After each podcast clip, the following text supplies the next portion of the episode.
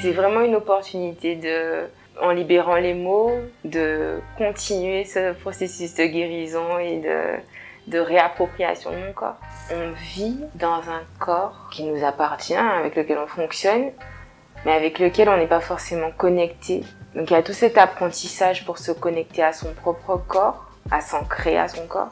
Et en même temps, il y a un autre regard, ou plein d'autres regards, qui viennent dire sur nous ce qu'est notre corps et comment vivre avec et comment évoluer avec et comment se comporter.